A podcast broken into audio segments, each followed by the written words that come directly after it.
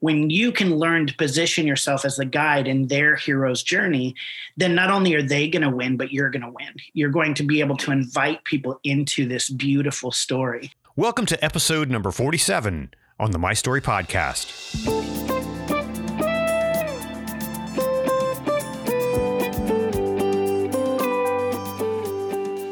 My Story podcast features interviews with interesting people who tell their stories and the life lessons they've learned along the way in order to inspire you to live a life of meaning and purpose. Hi, my name's Conrad Weaver, and I'm so glad you've stopped by to listen to today's show. Have you ever been sucked into a book or a movie and found yourself thinking about it constantly? Why does this happen? How does a story move us? How does it transform us? Today we're going to find out, and we're going to learn about story. My guest is Dr. JJ Peterson. He's the Chief of Teaching and Facilitation at StoryBrand. It's a company you've likely heard of, especially if you're in the business world. JJ is also the co host of the very popular Business Made Simple podcast with Donald Miller. Stay tuned for his story in just a minute. Hey, if you enjoy this show, please be sure to hit the subscribe button and so you don't miss an episode. And be sure to listen all the way to the end to hear a teaser on next week's interview that you don't want to miss. It's a continuation of sorts from today's show, all about story. And now here's my interview with Dr. JJ Peterson.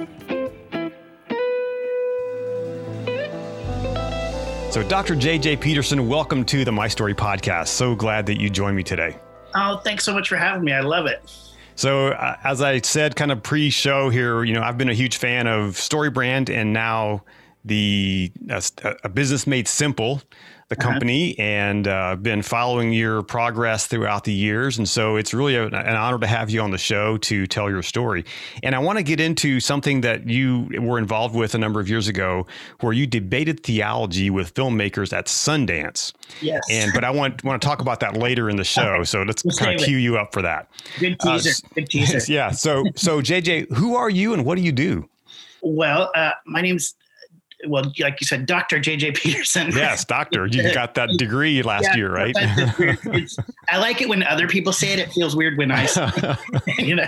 Uh, but I am the now I'm the vice president of StoryBrand for Business Made Simple. And what I currently do is I help companies clarify their messaging through a story framework.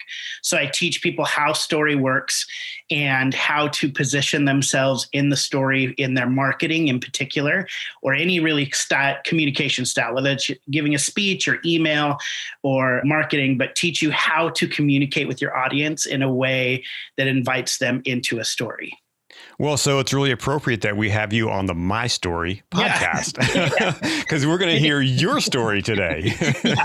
so, uh, tell me a little bit about your background. Where did you, where were you born? Where'd you grow up? And, and what was that like? What was your childhood like?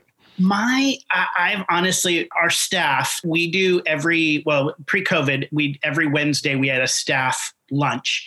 And it at the end of lunch, the way we kind of close lunch was they would call it J- story time with JJ mm-hmm. because they find it kind of fascinating that I've lived about 20 different lives. and I have, and so it's kind of funny. Every time I tell my story, depending on the audience, it's a little bit different focus, but I've kind of had a wild, fun life. Mm. I grew up between um, Oregon and Kenya.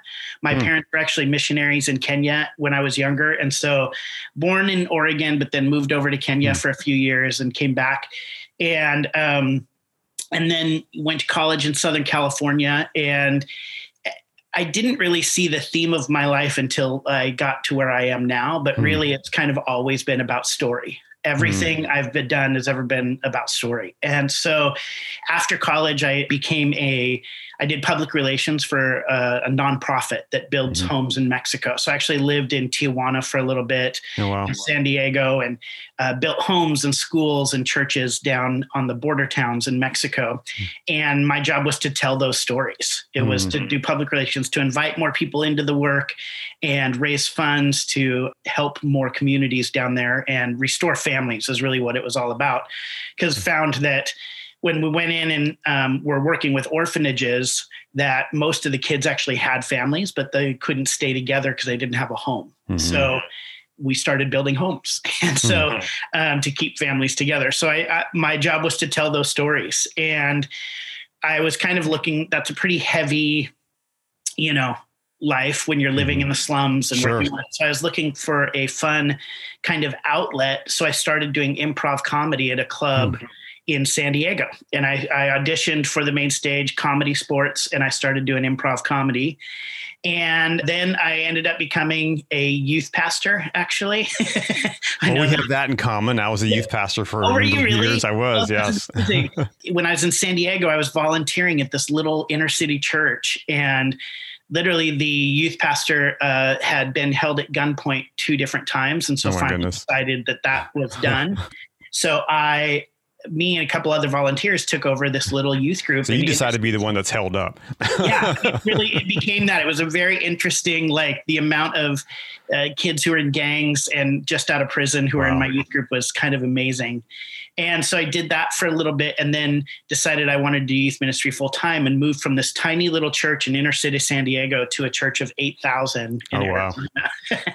so once again, you know, my life was really about telling stories and mm. inviting people into story.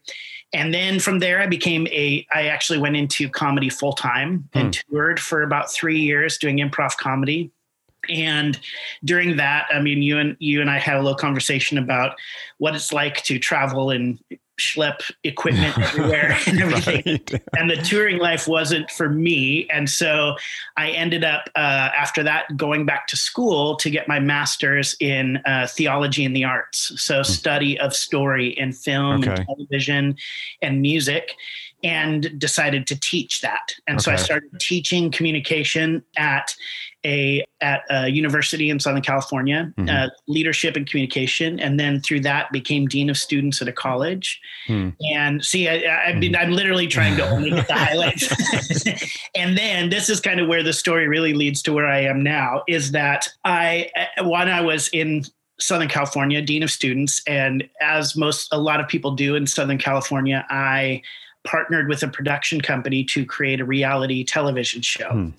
And um, the reality television show starred my brothers and I, and it was called Bad A Brothers. And the premise behind the show was that my brothers and I were so not bad A that we couldn't even say the word. Like, you know, just like we, and we really wanted to be more bad A. And the way that we would become more bad A is by traveling around the United States and finding those old weird laws that are still on the books. Oh yeah, like, yeah.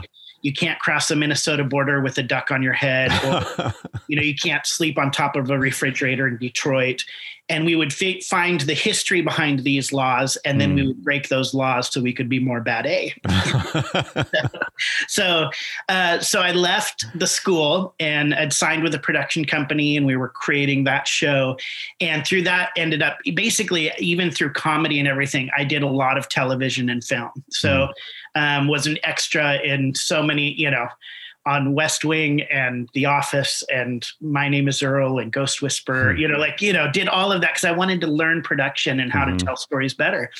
So I did a lot of TV and film. And then, kind of, when I started doing the reality show, I started doing more television and film, doing directing mm-hmm. a few things and writing some more things and acting and more things. And even just like little things like doing craft services or mm-hmm. lighting or transportation on productions, big and small, just so I could be a part of this team that was telling these stories. Mm. And while I was doing that, I had a lot of free time because you know, as a you know, as a contractor and independent artist, you kind of have like these seasons of where you're not sleeping for two weeks and then right. you, you, sleep for two weeks, you know, and or two so months. yeah, exactly. And so then I, my friend Donald Miller had started the company StoryBrand, where mm-hmm. he was starting to teach companies how to position themselves in the marketplace through a story. Where did you guys meet first? He, I actually had him come speak at the college I was at. Uh, okay. Uh, to my students. So mm that's how we, I had known about him for years. We had common friends, but had never met. And I was like, I'll just have him come be a speaker. And mm we met and became instant friends. And so he, uh, I, he said, you know, you're launching this new television show. I've got this new company where we're trying to teach people how to position themselves and tell a clear message. So why don't you come out and work on your messaging for the mm. television show and maybe for a book that you have going on.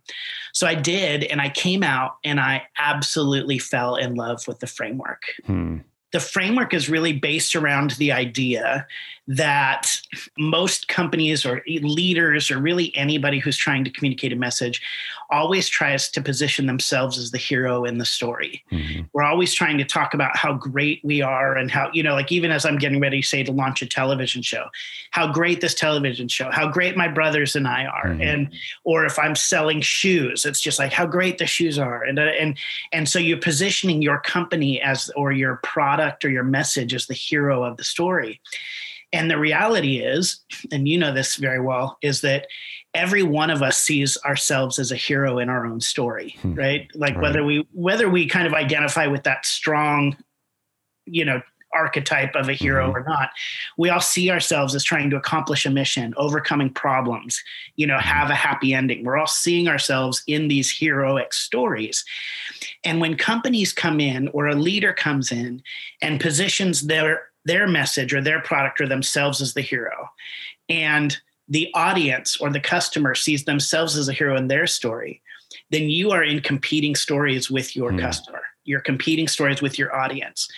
So you have to learn to position yourself as the guide in your customer's story. So mm. the customer is the hero and you are the guide. And when you can learn to position yourself as the guide, as the Obi-Wan Kenobi to their Luke Skywalker, mm-hmm. you know, mm-hmm. as the Haymitch to their Katniss, mm-hmm. as the Gandalf to their Frodo. When you can learn to position yourself as the guide in their hero's journey, then not only are they going to win, but you're going to win. You're going to be able to invite people into this beautiful story and of where they transform and become who they want to be through your product or service right mm-hmm. and and i just fell in love with it a because i had been trying to tell stories and pitch stories and be story for years and had never been able to boil it down in this easy of a framework you know mm-hmm. so many people think story is very complicated and you just have to have natural talent but those of us who have been in the industry for a while know story is formulaic. Yeah. If you look at movies and their their their patterns, they're all the same. They're the exact same. you know, exact same.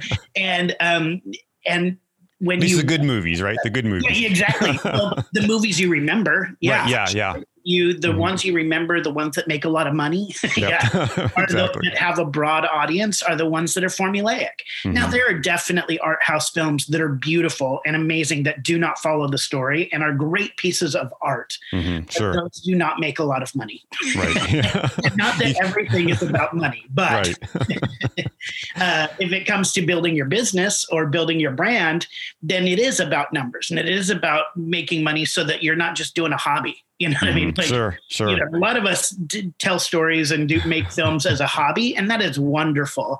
Right. But if you really want to reach a broad audience and you really want to make some money and build your brand, then you have to follow a formula of story. And mm. because it works, and it's worked all the way back to Aristotle and Plato. Mm. You know, they wrote Aristotle wrote about it in Poetics mm. about the power of story to change people's minds and influence culture. And there is a formula to it. And when you understand that formula, then not only are you going to be able to tell great stories, but really you're going to be able to invite people into a beautiful story that they can be living. And that will, it, it, companies that can participate in the transformation of their customers are going to win. Mm and when you invite them into a story, you are participating in their transformation. Mm-hmm. It's interesting. A few years ago, I was working on a screenplay and uh, actually wrote a screenplay. Uh, we ended up we're, we're hiring a, a, screenwriter out of Canada now to finish it. But uh, nice. so I took the book Save the Cat. Yeah, and I was like, I'm going to write this script based on this book. Yeah. And yep. you know, they he he kind of decided kind of took all these different movies and and put them on that formula and it was like, wow. I mean, you yeah. just ruined movie watching for me, you know? oh, 100%, 100%. I mean, that book, when I was in LA, every year there was like an article in the LA Times about how Blake Snyder had ruined movies because he really broke it down and basically mm-hmm. said, if you want a blockbuster movie, you have to follow this formula. Yeah. And actually goes through and says what should be on every page. Right. Yeah. And and in and everybody follows that now. And in movies, a page usually a page of a screenplay is about a minute about, of a movie. A minute. Mm-hmm. So you can actually chart minute by minute what should be in a good movie. Yep. I was just watching a movie the other night on Netflix, and there was a death scene. And I was like, Yep, it's about the time. it's about that time yes. in the movie where yeah. someone dies. has to, and and and I think you know we we joke, and and those of us who have kind of been around it a bit, we go like, well, it ruins movies for us. But for me, it actually makes it a little bit more fun because even like crappy movies, you can kind of like mm-hmm. go, oh, there they did it, there they broke, you know. Mm-hmm. And and for the audience listening, it, it's a book called Save the Cat by Blake Snyder, and every screenwriter uses it. Mm-hmm. And um, and the premise is that like it's kind of built on this trope where the he- the hero in the film has to in the first few minutes of the movie save quote unquote save the cat, right? right. They have to. It can be a biker who is tough and mean and all this stuff, and then there's a cat in the tree, and he goes up or she goes up and gets the cat out of the tree and now the audience likes that hero yeah. and knows oh there is good in them so it can be a cat or it can be a child like they're mean mm. to everybody else but they make sure that this child gets the lollipop you know that's the moment in a film and mm-hmm. you'll start seeing that over and over and over again where the hero does something nice in the first few minutes of the movie so that the audience is ingratiated to them mm. and that's formulaic that's part mm. of story so why were you drawn to story even in your early years man i think a lot of it came from my dad to be honest mm. my dad is an amazing storyteller and can own a room hmm. with a whisper you know and i mm-hmm. think i saw that growing up. My, my, my, both of my parents are hilarious. My whole family is hilarious. And my dad, my dad was a pastor. And mm-hmm. so not only did I see it kind of in that context, but just like, you know, hanging out with family in a room, he could own that room. And we, we listened to a lot of uh, Garrison Keillor, like mm, on car yeah. ride growing up, sure. and a lot of storytelling, so I think it just really started at a really young age of like watching my dad tell amazing stories, make people laugh, own a room, and recognize the influence that that carried. You know, and since then, I've been able to, you know, my PhD is actually in communication, and specifically my study is in narrative and narrative marketing. And so I've been able to discover kind of the the the whys behind that and how story is, you know, how story is so influential. Like there mm. really isn't another tool that has the ability to impact people's to influence people's perception and actions that is greater than story. Hmm. So story what is the why? Why do we gravitate towards stories? I mean, throughout history, with, yeah. you know, I mean, back in the early days of, you know, the, the world, it was, you know, verbal. It was, wasn't written. So it was yeah. passed on verbally in many ways, uh, in its most basic, I would say that story is a sense making device right? That it helps us make sense of the world around us. We often use the word, it gives context. Mm-hmm. You know, like we'll mm-hmm. say, well, here, let me give you the story to give you context. Well, when we're saying we're giving you context, what we're saying is, let me help you make sense of these facts. Let, let me help you make sense of this situation. And it basically takes out all of the information that is superfluous. Because, right, like even as you and I are sitting here, if I was to pay attention to every single thing that is in your background or what you're wearing or the glare on your glasses or, you know, like you pay attention to all of this stuff, I wouldn't ever recognize what is important about this moment because mm-hmm. I would be processing every piece of information that is around. And what story does, especially when you follow the rules of story, is it it narrows down all the information that is surrounding us and makes sense of the moment hmm. and offers direction and offers context for why this moment or this thing is important. And so our brain is literally designed to tune out information that does not contribute to our survival and thriving. Hmm. It's a, it, it helps us survive, right? That it it's always looking for information that that keeps us alive. So when you get up in the morning, you're not noticing all the dots that are in the ceiling and how many threads are in the carpet on the floor or dots are on the window or wrinkles that are in the sheets right? That's all actual information that is available to us at any given moment. Mm-hmm. but our brain filters out that information because if we paid attention to every single fact we would never get out of bed. Right? we would literally just sit there and process every piece of information that is surrounding us. So our brain naturally filters out that information and goes bathroom coffee. like, you know, where sure. are the important things right. that I need to take care of this morning? and focuses our brain on survival and thriving. Right. Hmm. And so it kind of naturally does that. Our brain naturally already starts doing this for us. Hmm. Well, what story does in many ways is it helps when you understand the formulas of story, it helps you focus on the details that contribute to your survival and thriving. Because hmm. even in, you know, if if you think about any story that's out there, there, there I'll, I'll, kind of go through the story formula, the story brand formula here really quick. Mm-hmm. But basically, every story, if you were going to write a screenplay or something like that, there might be like 30 to 40 different points that you had to hit on it. But in its most basic form, story is made up of seven different elements. Mm. The first one is there's a character who has a problem, mm. who meets a guide, who gives them a plan, who calls them to action, and then there are stakes in the story so we know that it can end in success or failure. Mm-hmm. Those are the most basic stories, the basic story formula. Mm-hmm. So you understand there is a character, you meet a character in a story very early on that wants something and it's one thing. Mm-hmm. There's not 50 things that this character wants. The character wants one thing. Because 50 things would would, would kind of convolute the story would, would make it uninteresting right? Exactly. Doesn't tell mm-hmm. us what the story is about mm-hmm. right? So jason bourne wants to know who he is. Mm-hmm. that's it.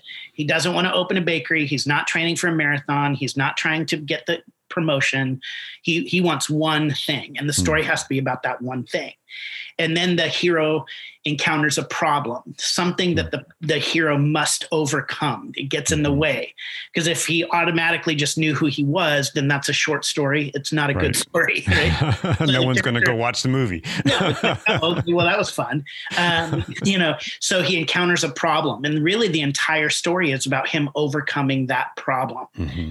but we all know that the hero can't overcome the problem on their own, or they probably wouldn't have been in it in the first place. So they meet a guide. That guide has been be there before has like mm. has already essentially conquered the problem that this character is trying the hero is trying to overcome themselves. So the guide helps them win the day and then the guide gives them a plan. Every movie has a plan. Every story has a plan. Actually one of the studies i want to do is how many times in movies do you hear the the the line here's the plan hmm. or what's the plan. I would imagine that is in 95% of movies. Right? That's interesting. Uh, yeah. That'd um, be interesting study. Yeah. and then there's a moment that the hero is then called to action where they must either accept or reject the movement forward. So they have to destroy the bomb or run away. Mm-hmm. There's a moment mm-hmm. to accept or reject. And then we know that this can either have a happy ending, success, where everybody is joyful and alive, or a sad ending where everybody is miserable and dead you know mm-hmm. and those are the seven elements right. you'll see it in you'll see it in star wars luke wants to destroy the empire or he wants to become a jedi or save the universe but the problem is that the empire is there mm-hmm. um, he meets yoda Yoda tells him to trust the Force. That's the mm. plan. There's a moment where the Death Star is about to destroy another planet, so they have to do it now. And then we know that if the Death Star explodes, the rebellion is happy, and if the Death Star doesn't, every another planet dies. Like that's mm. just every mm. story. So what that does is when you focus on those elements and and you can actually get them down to a tight story, it shows the audience what they need to be focusing on and why it's important. What hmm. lesson needs to be learned out of the story, what action needs to be taken, what thought needs to be changed. And that's why story is key because in reality, again, Luke's Luke Skywalker's life, there's a million things going on. He could be mm-hmm. going out and milking the cows or he could be sweeping the floor or he could be, you know, we don't see every moment of every day of every character's life. For the most part, unless we're actually watching 24. but you know, you, you, you know, you see the important pieces that show people context and meaning mm-hmm. and that's what's that's the power of story is you know uh, walter fisher who is kind of considered the godfather of narrative study you know and communication studies in many ways. He really just argues that story is a reflection good stories are just a reflection of our life. Mm-hmm. and the more that they directly reflect our life the more impact they have on us. And when you break that reflection that mirror to life, then people don't pay attention to story. Mm-hmm. And so it has to follow kind of like this happens, then this happens, then this happens. And this is what we feel when we overcome problems. And this is how we meet guides and all this stuff. So he kind of follows all of that through and says, when you break the formula of story, story has a, a, a less impact on our minds and our actions. Hmm. So, in the story of your life, yeah, who have been the guides? Oh, so many people.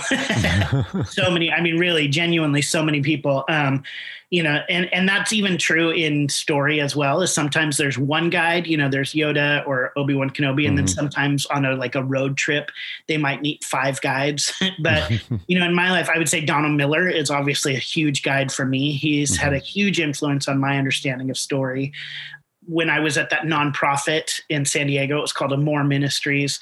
And the president, his name was Scott Congdon. He really taught me so many different lessons in life about success and failure and and how to love genuinely without without expecting anything and you know obviously my dad mm-hmm. you know so there's been i've had and then you know i would say people i've never met like mm. C.S. Lewis and Tolkien and mm.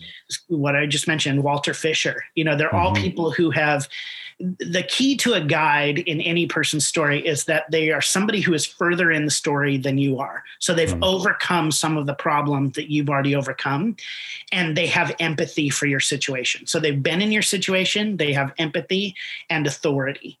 They've mm. been in your situation, so they know what it feels like, but they also have overcome it and moved forward. So, you know, if I'm looking at how to explain mystery, how does mystery work in the midst of life? and I'm kind of thinking through that problem myself, then I go to C.S. Lewis and I read mm-hmm. his understanding about mystery and why mystery is important for our imagination and all this stuff. Or even um, J.J. Abrams. J.J. Mm-hmm. Abrams is actually one of the most amazing people to listen to about the idea of mystery mm-hmm. and why mystery is important in storytelling. So I go to those people who have had the same feelings I have. I learn from them because they're further down the journey and they can help me overcome my own problem of how to explain mystery. Hmm. So, in in the work that you do now, with, with where you're helping companies clarify their message, what motivates you? What drives you to do the things that you do? What, what what's that motivating factor? There's uh, two very specific for me. Um, one is my own empathy, is that being that person who used to be I work for the nonprofit, and here I am trying to. I have in my hands these amazing stories of people's lives being changed, right? That, mm-hmm. you know, like literally being in the slums of Tijuana and talking to a mother who we just built a home for, who says my my youngest child now will live because we can make it through the next rainy season. Mm. My last child did not. Mm, Literally, wow. my last child got swept away because the rains came and we could we had no place mm. to go. You know, and having those kind of stories that I go, hey, uh, honestly, people, if you just gave twenty more dollars, and mm-hmm. and not in a begging way, but like if you give twenty more dollars, you're literally saving children's lives, mm. and you want to make a difference, and you want to know that your life is making a difference. Twenty dollars is a very easy way to do it, mm. but I have these amazing stories and amazing ways for people to be involved and change their own lives. And then every day I'm sitting down to write an email and going, well, how do I do this? What do I say? You know, blank, staring at a blank piece of paper and knowing what that is like as as a quote unquote marketer myself in that season and just coming out of college not really being trained for it and feeling the weight of the business and the organization on my shoulders I had to figure out how to create websites and emails and all that stuff. And I didn't have a formula. Mm-hmm. And so this is a formula that teaches people how to do those things, how to mm-hmm. write emails, how to create websites, how to talk about what you do in a way that's compelling and engaging. So that's the first thing is just empathy and Mm-hmm. going, this is, a, I wish everybody had this because then it would make everybody's life easier. Hmm. Whether you're giving a speech, writing an email, anything.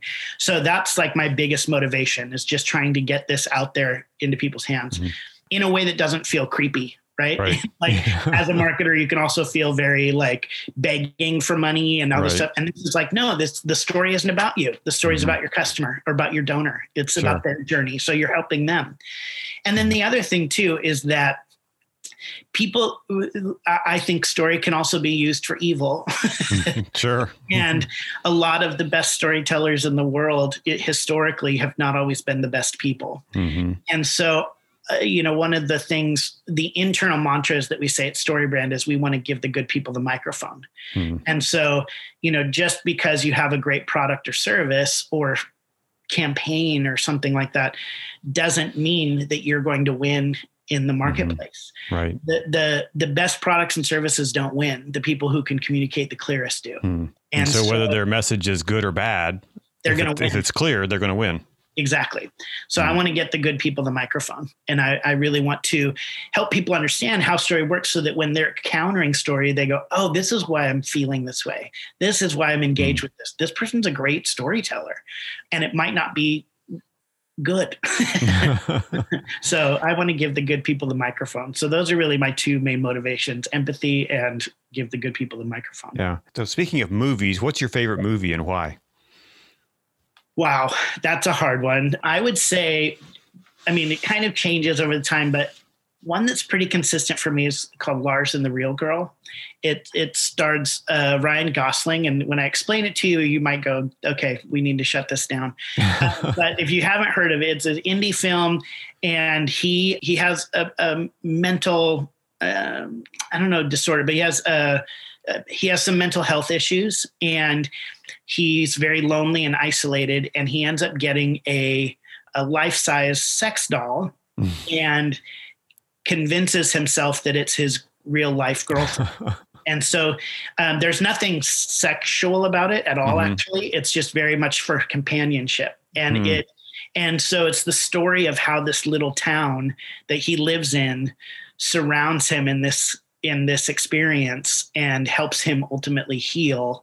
Um, But it's all kind of driven by this obsession with this. He, he treats the doll like she's a real person, and then the the rest of the town has to decide do, how do we engage him and how do we help him heal in this Mm. process. And it's a very it's a beautiful beautiful movie. Um, Mm.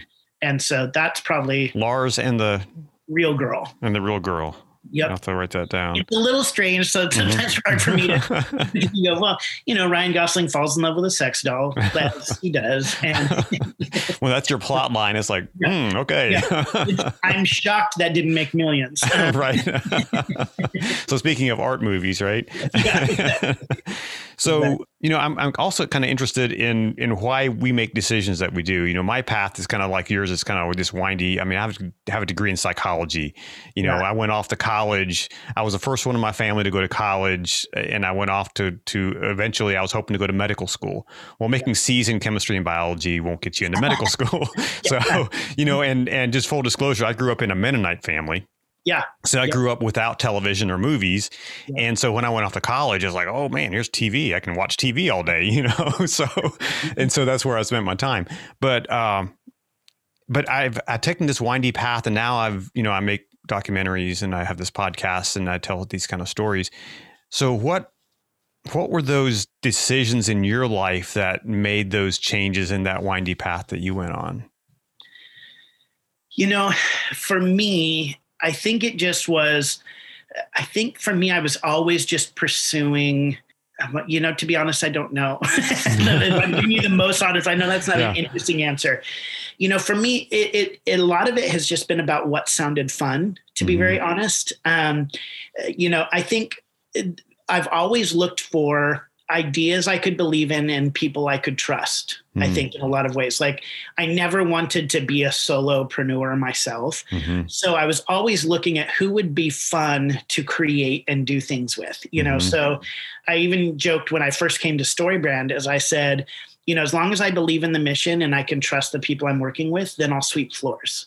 you know, and so I just kind of mm-hmm. was always looking around for what was fun and what really fulfilled something in me. You know, mm-hmm. uh, I, that might feel a little selfish to say, and but you know, part of my own fulfillment is helping other people like that mm-hmm. actually makes me feel good so that's always been a part of my journey and so i just kind of always it really was and i think that's even why i was drawn to like the improv comedy and making movies and stuff is it was we just got to play you know mm-hmm. you got to play with people and you got to do something that at times was important and at times was just whimsical and mm-hmm. I, I think my my life goes back and forth between those things. And so there's times where like I, I'm really dive into very heavy, like sometimes very hard and pushing forward. And I find fulfillment in that.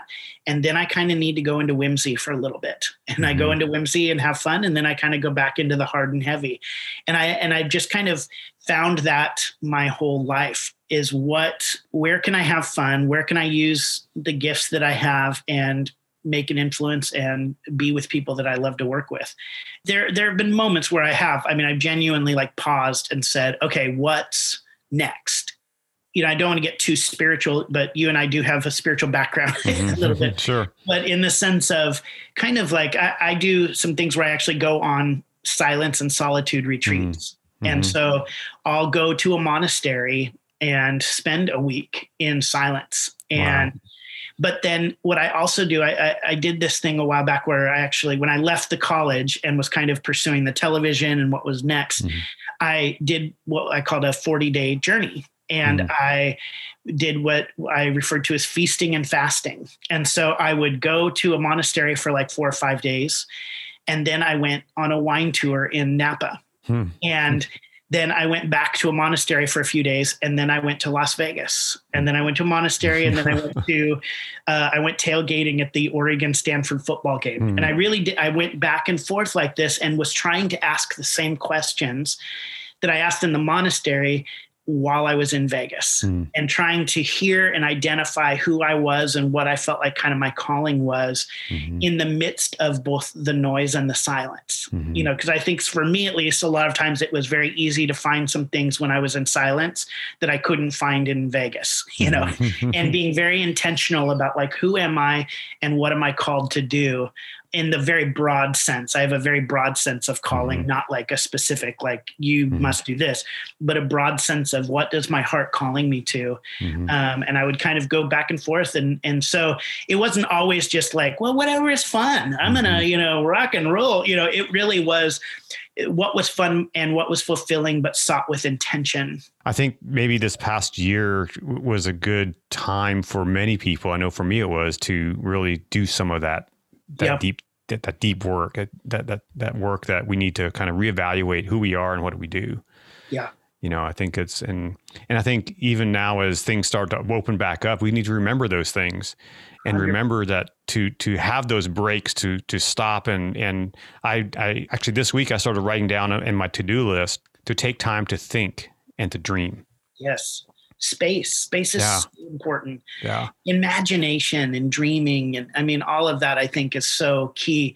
And for me you know i guess going back to kind of your original question is for me there always kind of came a point where i felt like I call it a holy dissatisfaction in the mm. sense that like I wasn't depressed or I wasn't sad or I wasn't it was just like okay I feel like I've learned as much as I can learn here and I've given as much as I can give. Mm-hmm and I'm not sad, I'm not depressed, I'm not, you know, angry, but what's next? And then I mm. paused and kind of spent time seeking counsel from friends and family and myself, you know, at like I said, at monasteries and things like that. Of mm-hmm. just, okay, I'm gonna pause and go, what really is important to me? What am I really longing for? What what are things that I like about way where my life is and what are some things I want to change? And then start slowly moving towards that next phase. Mm-hmm. I've was it difficult to make a change to leave some of the things that you really were excited about, like making movies or making TV shows? Was that difficult? To some degree, yes. But I think every time that I've taken a new leap like this, uh, like even coming to Storybrand, now it's been five years, mm. and but when I came to StoryBrand, I think for me, you know, I'm single, I don't have kids, so it's a lot easier in some mm-hmm. ways to go, mm-hmm. well, if the worst thing that can happen is I end up on my parents' couch, you know. and so I kind of have always been able to go, all right, I'm going to move to Tennessee and I'm going to give this a go. Mm-hmm. And if it works, it works. If it doesn't, then I have my answer there too, you know. So mm-hmm. I think I've genuinely loved every season of my life. Mm-hmm. So every every season I've left has been hard. Mm-hmm. And, and, I don't know if it's if if you've experienced this, but I look back at my journey and every season kind of prepared me for the next oh, season. Hundred percent. I can look back at my life now. My, you know, like I said, it felt very scattered. Here I was. Mm-hmm. At one point, a nonprofit guy living in the slums in San Diego, hmm. going to a touring comedian uh, working at a church and then being on television and in film. And then being a professor. Like that feels like a very eclectic, scattered life. Mm-hmm. And I genuinely believe that every single one of those steps prepared me for what I'm doing now. Mm. I don't think I could be doing now what I'm doing without that. It's funny how that works, and I'm, you know, I'm even thinking, okay, what am I doing now that's preparing me? What, what's next? Yeah, I kind of go, I have no, and I have no idea, and I always think, like, is this this is this my where I retire, or is this like, holy cow, what's preparing for next? I can't even imagine. Yeah. So going back to my original question, a little teaser I put yeah. out. So how did you get uh, invited, or how, how did it come about that you were talking about faith or religion with filmmakers, or, or I guess theology with filmmakers yeah. at Sundance? Well, my I, I mentioned my master's was uh, in theology and film. So mm-hmm. you know, I studied uh, well, yeah, theology and the arts in general. So actually, my uh, master's thesis was a I wrote a 30 minute sitcom spec script or pilot script for a show that would be a exegetical tool for the book of Ecclesiastes. Oh wow. I literally wrote a a sitcom that would be a tool to kind of walk through the book of Ecclesiastes and it, at least the themes and that so it wasn't mm-hmm. like you know, it, it wasn't cheesy. sure. it, just kind of walked through the themes of it. And so, but I studied, you know, music and art and film and television. And so one of the classes actually was at Sundance. We went mm. Sundance mm-hmm. and we were a part of this thing called the Windrider Forum, which still goes mm. on today. You can actually be a part of, anybody can go and be a part of the Windrider Forum at Sundance and they bring in some of the top filmmakers to discuss what theological like what theological aspects were intentionally or unintentionally in their films hmm. and then uh, put in their films and then there's kind of a debate and discussion around it so there's panelists and you different people are part of the panel and discussion and so um, it was a very powerful and influential moment hmm. in my life of hmm. sitting there and and and talking with these filmmakers who hmm. some of them had never even really had the opportunity to talk about their and they might not even be christian literally it might right, be christian sure. it's just a matter of understanding like here's my view of god and i put it in there and nobody here at sundance is seeing this other than the people who are in this room you mm-hmm. know and being a part of that i loved and so i went for i actually went a couple different years mm-hmm. back I went once as a class, uh, as as one of my class, and then I went back later. I, I, thought for a while that that's what I was going to do, is kind of be making films and teaching mm-hmm. film. And I still think there's pieces of that that are going to be in me. I have a couple different mm-hmm. script ideas that I've I'm slowly mm-hmm. working on and developing, and see where those go. But you know, it, it it was interesting when when I began. You know, we've been talking about the influence of story, and in one of one of the areas of study for my PhD was on this whole idea of narrative transportation. And mm-hmm. narrative transportation is the idea that when uh, when you experience a good story, you actually the audience puts themselves in the story. So mm. it's that concept of when somebody says I got lost in a book or mm. you know I uh, I I remember watching Walking Dead and at mm-hmm. times like as I was drifting off to sleep, starting to pray for some of the characters in Walking Dead. I'm like, you know, they're God, they really need you. Yeah, they're going through a tough time right now. They're stuck in that prison and they're surrounded by zombies, and I don't know how they're going to get out. And then you're going, oh my gosh, who am I? What's happening? Get outside a little bit more. But that's that's the idea of narrative transportation, mm. or like when mm-hmm. you jump in a movie, you're you're mm, yeah, sure. movie. You know, that's so we've all kind of experienced that. Mm. And the way that that happens is when you actually follow the rules of story and tell a good story, people will experience higher levels of narrative transportation. Hmm. But the research shows that that the higher level of narrative transportation people experience, the more influence that story has on their minds and their actions. Hmm. And so the better the story, the more it changes us truthfully. Mm. And the research goes all the way from like looking at movies and books down to a marketing tweet. You can actually mm-hmm. look at Instagram posts and marketing tweets and emails and let and measure people's narrative transportation in those experiences wow. looking at a website as well the better the story even in in a tweet or a better story on a website the more influence that story will have on people mm-hmm. and so for me i think you know it, it, literally Aristotle and Plato back in Poetics talked about if you want to change the world, tell good stories. They really mm. like, and they did it. They even broke it down with drama and comedy, how different, how comedy and drama are aimed differently at society and how to use those to hmm. influence culture. And for somebody who wants to make a difference in the world. And for somebody who wants to help people see the goodness in themselves and the goodness in others. And you know a lot of those what would probably be considered very cheesy things you know bring more world peace and more love and all of that stuff to the world. I am more convinced than ever that the best way to do that is through story. And mm. and so i knew it before. I, I always knew stories had the ability to impact people but when I began to study it, I began to see a little bit more why and how. And now I just, that's all I want to do. I want to give good people a microphone and I want to tell good stories and I want to invite people in because I know that stories will change the world. And that's not hmm. a platitude. That's actual based on research and so wow. that's who i that's who i want to be and i want to help yeah. good people tell good stories and that's just kind of what i've made my life about um, mm-hmm. is studying that understanding it and helping people not only tell but then i believe ultimately live a better story mm-hmm. wow so this is an appropriate question. I, I, ask every one of my guests this. When the movie about your life is made, uh-huh. what will the log line be? um, what would the log line be? I think it would be something along the lines of I don't know. Let's see. You know, we we actually teach people how to create quote unquote log lines for their business. Mm-hmm, so that's right. why, you know, it's it's formula. You, I, I mean, I know people are already surprised by this. It's it's the formula is problem that you solve solution success. Mm-hmm. so what problem do you solve as a company? What problem do you solve? How do you help people solve that problem? And then what does their life look like? So for story brand i'm meandering here because i'm thinking about it but i'm, I'm, I'm making a point. Uh, the for story brand is so many companies are so close to their product or service that they have a hard time explaining what they do. That's the problem. Mm-hmm. we mm-hmm. teach people a seven part framework to clarify their message so that their marketing is clear and their company grows. That's mm-hmm. the log line essentially is problem with communication.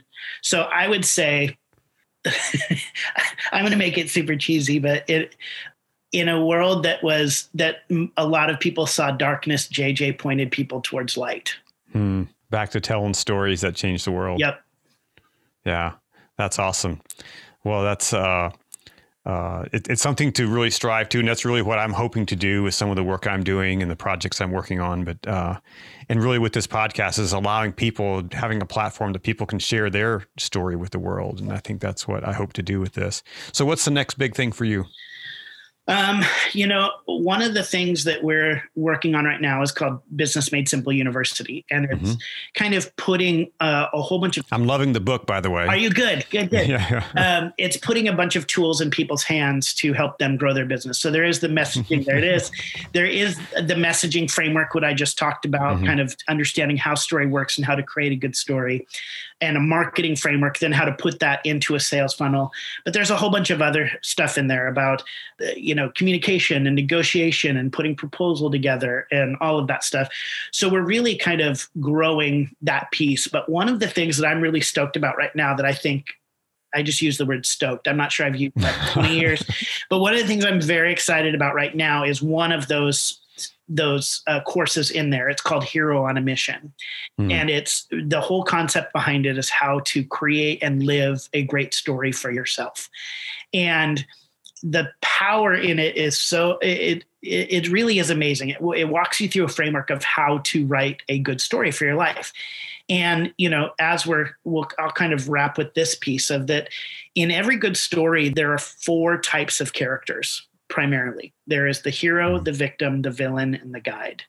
Those are mm-hmm. the four in every story, those that we see that the hero, the victim, the villain, and the guide. And the reason those exist in stories is because those exist in us, right? That at any mm-hmm. any moment of the day we can be playing any one of those four characters. Now, what's interesting to me is that the hero and the victim, I'm sorry, the hero and the villain often share a backstory of pain. They've both hmm. experienced mm. a backstory of pain. The hero works to redeem that pain, and the villain works to revenge that pain.